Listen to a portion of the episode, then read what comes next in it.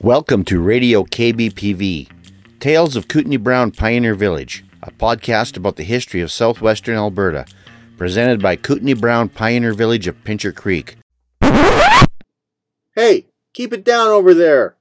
I'm trying to read. Hello, welcome back to Radio KBPV, the podcast of Kootenai Brown Pioneer Village, that sometimes occasional podcast. And you're going to be getting a few of these uh, if you are subscribed to our list over the next week or so. You can uh, listen to them, of course, in any order at any time you like. But this is all in promotion of our upcoming seventh annual Meet the Authors event, which is coming up Friday, November 19th, 4 p.m. to 8 p.m. Uh, come on out and meet your favorite local authors and warm up with some hot chocolate for the Parade of Lights. Uh, we've got uh, will be store will be open until 8 p.m. for autograph book purchases, and you can also look around and and look at other items for your Christmas shopping. And I should also let you know that we have a high-tech way to access our books as well. We're not exactly Amazon, but if you go to our website, kootenaibrown.ca, uh, you will find our online store where you can um, shop online for uh, many of our books and purchases and other things in the store as well and have them shipped out to you if you don't wish to uh, come into the village or if you're uh, shopping from a, a great long distance. So, the purpose of these next few episodes of Radio KBPV are going to be interviews uh, conducted during uh, 2019 and 2021 at previous events with some of our authors that will be returning for the 2021 event. And of course, uh, as we as we know, things have been a little bit different this year, but we're going to be back up in uh, Pioneer Place this year. Last year, due to pandemic restrictions and distancing, we had it down in the village and but we're back in the cabin as well, the the main cabin and the main entry store uh, this year. So everybody will be in one place, but uh, we will have to also still maintain our distancing because we're not out of this thing yet. So uh, without further ado, um, um, introductions to most of these authors will be made during the clip itself so that I can keep this opening tag fairly generic. We'll see you out on Friday, November 19th, and if we don't, we perhaps will see you through the Christmas season at our other events coming up uh, in the in December such as our annual Christmas cookie sale happening on December 5th at the Village throughout the uh, the morning from I believe we're opening at 10 a.m. and running until the the afternoon. And also Christmas in the Village on Saturday, December 11th, running from 10 a.m. to 4. And a few odd uh, crafting opportunities and courses that will also be offered in that week between the 5th and the 11th.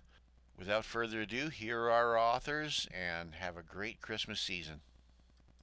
Spoken word artist Jim Green is a celebrated storyteller, poet, writer, broadcaster, and entertainer who grew up in Pincher Creek, traveled some, lived in the Northwest Territories for 45 years. In his own words, he's a gyrating old counterculture buzzard with a keen wit, sharp tongue, twinkling eye, and an infectious sense of wonder at this life. Jim's a jack of all trades, an adventurer, survivor, and an irrepressible bull shooter. His performances have been called entertaining, provocative, and just a tad outrageous. He's performed his own material in every province and territory of the country. His current CD is Party Line, but we couldn't let Jim go without telling one of his tales for Radio KBPV. And Party Line, of course, is available in the country store at Kootenai Brown Pioneer Village. So let's turn it over to Jim. So we have uh, Mr. Jim Green here. We're doing a podcast, Jim. It's like CBC, only for without having to have the radio and what you can swear. So Jim is from uh, Twin Butte, Alberta. Here, uh, he's been around for a while. He's and uh, he's he's uh, been around the world a bit too, at least around northern Canada. And he's storyteller and raconteur, and he's selling one of his CDs, which he tells some of these stories called the Jim Green Party Line. And he uh, represents himself as a, a bull shooter. A bull shooter, is that what you call? So we're in Willow Valley. Or something that sounds like that. Bull shooter? Yeah, Perhaps not. No, yeah. I'll tell you what, That's Jim. close enough. Jim, I've just introduced you as a storyteller, so tell me a story. You know where Brian Robertson is? Tell you a story. Well, now you're catching me off guard. But I'll tell you a story. Um, And then I work at uh, for three years in my life, I lived north of the Arctic Circle. Actually, uh, 200 miles north of the Arctic Circle. It was a little community called Spence Bay in those days. It's now called Taloyoak. And um. I used to come down south and tell stories about the Arctic, and sometimes people wanted to know very uh, intimate details of how you got how you got along. And so I uh, decided to write this little piece so I, I would uh, have something to say when somebody stuck a mic in my mouth like this one. and uh, I wrote this story called How to Do It Outside in the Winter, which uh, a lot of people wondered about because if it's 40 below and the wind's about 120, how do you do it outside in the winter? Especially when you've got all of these clothes on, on the on the on your feet. You've got uh, sealskin boots. They're made out of uh, ordinary seals, although the uh, the soles are actually made out of a, a square flipper seal called a ujuk. So you got that's what you got on your feet. And actually, if you took those sealskin boots off, you would have a nice, comfy pair of socks made out of caribou skin, with with the fur, of course, still on. And so when you pulled these socks on your feet, they just slid into this nice warm hair.